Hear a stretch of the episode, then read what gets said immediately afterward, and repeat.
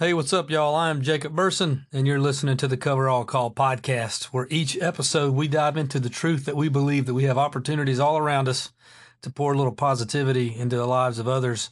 And we do that on this podcast by sharing stories from our past and present and talking about people that were around us and lived lives of example, whether that be somebody we grew up with or somebody that we know now. And today, today's episode, we're going to be talking about a $5 check. so let's get started. All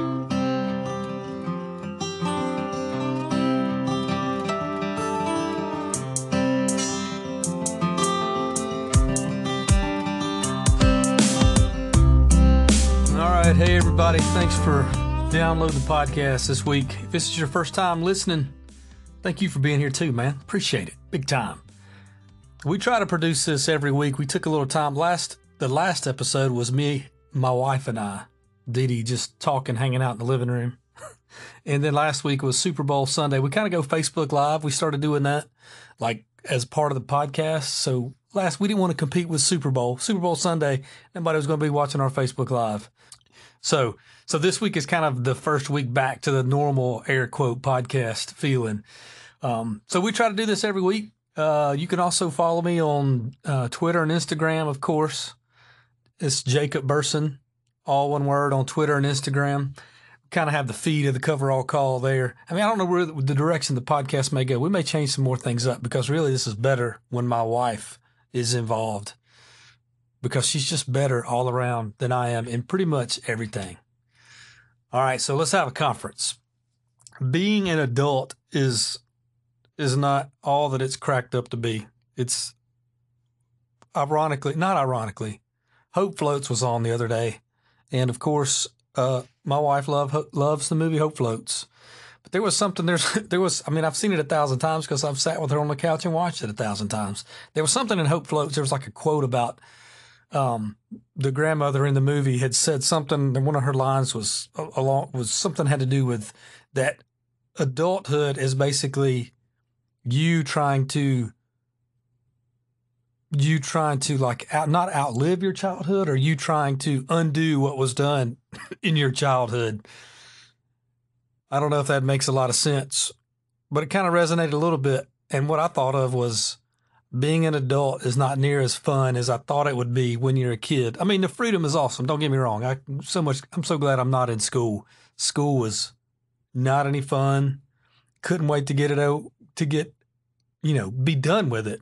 However, as a 40 year old now, school would be so easy. If that was my life right now, like all I had to do was get up and go to school for a few hours a day. And then, like, that's it. That's my day. Didn't have any work. The only life easier than that is the life of a dog that just sleeps all day long and has nothing to worry about except not upsetting his owner. Our dog sleeps all day long. All right. So, anyways, being an adult, being a homeowner, while it's it's cool. I mean, it's great to have a home. Very fortunate, very blessed to have a home. Well, our hot water hot water heater. Let me rephrase this. It's not hot water heater, it's a water heater because the water's not hot until the water heater does its job. So our water heater has been leaking for the past few couple of months at a real slow rate. Well, it picked up very significantly a couple weeks ago. Knew I had to replace the water heater. So I uh, looked up some prices of, of a water heater and had an idea of what I needed to spend, got some quotes on what it would cost to install it. And that was when I did what I always do. And I went to YouTube because I've, I've had my, my granddad has said this before, and I've kind of lived my life this way too. If, if a man has ever done it, then I can do it. Now, there's some limitations. You know, I can't perform brain surgery, and, and I haven't, I don't have the tools or the skill set to replace a transmission. But most of, a lot of things, if somebody can do it, I can do it. And thank goodness for YouTube, because after getting some quotes on how much it costs to install a hot water heater, and me being able to look at mine in the basement, having full access to all the pipes and everything, I, I took a, I took a shot. I thought I could do it. I just I looked at it. I was like, you know what? I can do this. So I watched some YouTube videos and bought my hot water heater and got my first set of supplies all together, and then made another trip to Home Depot. Three different trips to Home Depot. When all was said and done, I had a hot water, uh, no, not a hot water heater. I had hot water because I had installed a brand new water heater. And here we are a week later. It's not leaking. It's kicking out hot water. It's working. So everything's all good. Uh, I, nobody has called me superhero, but I feel like a superhero because I've replaced my own water heater, gas water heater. It's like, uh, and I've got it turned up a little too hot. It's probably scalding levels, but we're not going to run out of hot water. That's for sure, not right now. But what that left me with was an old hot water heater to get rid of. So we had some options. I could have I could take the the the old water heater to the Cartersville recycling place for free. I could haul it there and dump it. Or I could go to the city and get a sticker for 10 bucks, put a sticker on it and set it on the side of the road at my house and they would come get it. Pretty good deal. 10 bucks. Come pick up your water heater. But then I heard my granddaddy's voice. He said, Jacob, let's have a conference. so I just, I, it's scrap metal. My granddad, uh, my Papa Burson used to, I mean, for as long as I can remember, even before anybody was doing it, used to scrap metal in the 80s and 90s, would pick up tin cans, aluminum cans. And you know, I took hundreds of trips with him to a metal recycling center um, where he would turn a pile of junk into just a little bit of money. And so uh, that's so that's what I did. I actually took a sawzall and I had a sledgehammer to the hot water heater to get the little bit of copper off that was on the hot water heater because copper brings brings a prettier prettier penny than uh, straight sheet metal does. So I started me a little copper pile, which I'll eventually take to uh, take to get a little bit of money for it. But I, I loaded up the water heater, the old one, uh, in my trailer, and I took it to uh, self recycling here in Cartersville uh, to get to to to get some money for the water heater. Didn't had no idea what the rate was going to be, but I was like, well, I'll just go over there because I'd been over there before. Uh, took a I, I took some other scrap metal there one other time since I've lived up here. Anyways, so I drive over there. It's raining. Um, pulled up to the recycling center, had to wait my turn in line before I could get on the scale. Um, if you've never been to one, a lot of people don't take stuff to recycling centers like this because you don't you don't really know how it works. It's not that difficult, but it is kind of a process that you need to know. You need to know how to do it, but but the people there will will help you along the way. So I pull up and I can tell that I'm going to be. I think I was third in line there at the recycling center. So you you just kind of sit and wait in line. So it was raining and I was watching all the machines, heavy equipment do what they do, and just the sounds of the rain on the roof of the car, the sounds of the heavy equipment, the beeping, the clanging of the steel. I mean, it was all great sounds to me. Almost, it was like a cathedral for me. Reminded me of my childhood, of spending time with my granddad. Of, you know, when I was a kid, I didn't like going on those trips, but when you're a kid, once you get to the location, because when we did it, we used to have to drive to Atlanta. So the drive from Lawrenceville to Atlanta was long, but once we were there, you know, it's pretty cool to see all that heavy equipment moving around and doing what it does. And it's still is the, it's still cool today to see.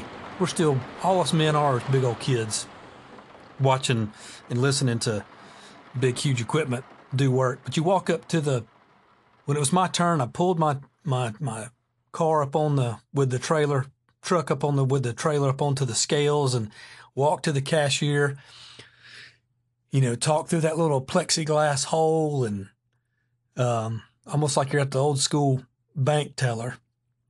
And she weighs the vehicle, gives it a weight when you pull in. Then you pull into the scrapyard, and the guy directed me, and there it is raining, and just the smells, the smell of the mud and the rain and the must and the dirt and the grease, and you can smell the rust in the air. Just beautiful. beautiful. Um, you know, you hear you see guys there with these huge loads of scrap steel that they're unloading. So I I did what I did with my granddad hundreds of times. Unloaded a my one hot water heater and a couple other pieces of metal. And I when I was done, I pulled back onto the scale so we could get my weight of what we had of what I had unloaded. pulled up on the scale, walked back over to the cashier, and she gave me a check for five dollars and sixty cents, which is seems hardly worth the effort. Um, I know, but the recycling center is in town. I mean, I can drive to town and knock out two birds with one stone. So for me, I, you know, I can hear my granddad's voice go saying, "Jacob, that's just like finding a five dollar bill on the ground and picking it up and putting it in your pocket."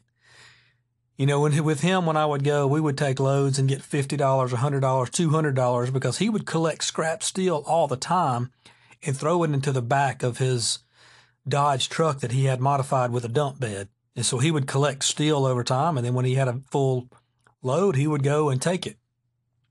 And I can remember seeing some of his lists of how much money he had collected over the years from taking scrap metal, just from taking some taking nothing, people's junk. You know, machine shops and other shops around town would call him and tell him that they had a load for him to come pick it up. And for them, it was just junk.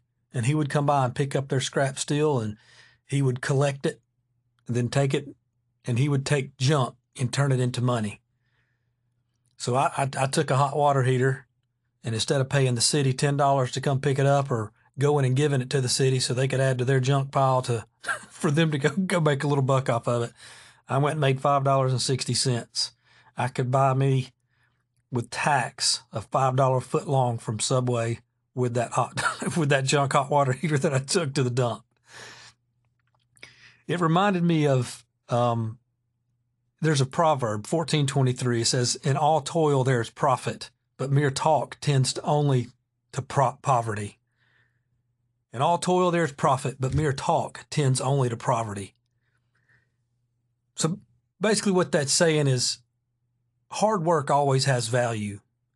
Work always has value. Now you may not get compensated what you're worth or what you believe that you're worth but in that work, it will build to whatever is next. Now, I'm not saying taking out hot water heater is going to be anything groundbreaking, groundbreaking or pioneering or amazing, but it's just one of those things of, for me, it was kind of like therapy. It was a chance to think about my granddad and think about how that how that impacted my life, and it it was a learning lesson going over there, taking that scrap steel and being able to actually speak into my kids, my son, or when they're talking about how they don't have any money and say, well, you can always take scrap steel and I'll know how to go to the scrap steel place and show him how to turn a pile of junk into a little bit of into a little bit of money. But only talking about it doesn't give any gain for anybody. The internet is full of people complaining and talking about what should be done, but a lot of people aren't doing anything about it. There were some there were some people complaining about some of these corporations. Um, one of them was Budweiser in the Super Bowl. There were some people complaining about this multi-billion-dollar co- corporation only providing what was it, hundred thousand dollars worth of water for some kind of crisis. So the Budweiser plant shuts down and they they can water for some of the crisis that hit our country. And they were complaining, saying that that these people, you know, are on Twitter and on on social media complaining about, well, Budweiser could do more. Budweiser could do more. And my whole thought is, you could do more. There's plenty of all, there's plenty of opportunity all around you for you to shut up and go put in some work. You're talking about what other corporations aren't doing or what other people aren't doing when you could actually plug in to your community, to the hungry kids in your community, to hurting people in your community, and you could actually put your feet on the ground and put in some hard work, or you could do it for the people who live right underneath your roof. There's opportunity all around, and hard work always pays off. That little trip to the to the scrapyard reminded me to just, as always, just stay patient. Keep putting one foot in front of the other. It's not complicated. It's not hard. It's just that life and hard work it's just it's covered up in what the world would consider not so glorious, laborious hard work that no one sees. It's stuff that always happens in the background that winds up being the most beneficial, rewarding, and profitable for those that put in the work. Thank y'all for listening to the podcast. Cover all call. Listen, if you have any questions, or you want to be on the podcast, maybe you've got a story to tell, please send me an email, send me a message. Go to my Instagram, Twitter, send me a message. Jacob Burson, J A C O B B U R S O N, on Instagram and Twitter. Hit us up. Thanks for listening to the Coverall Call. We'll see you guys next time.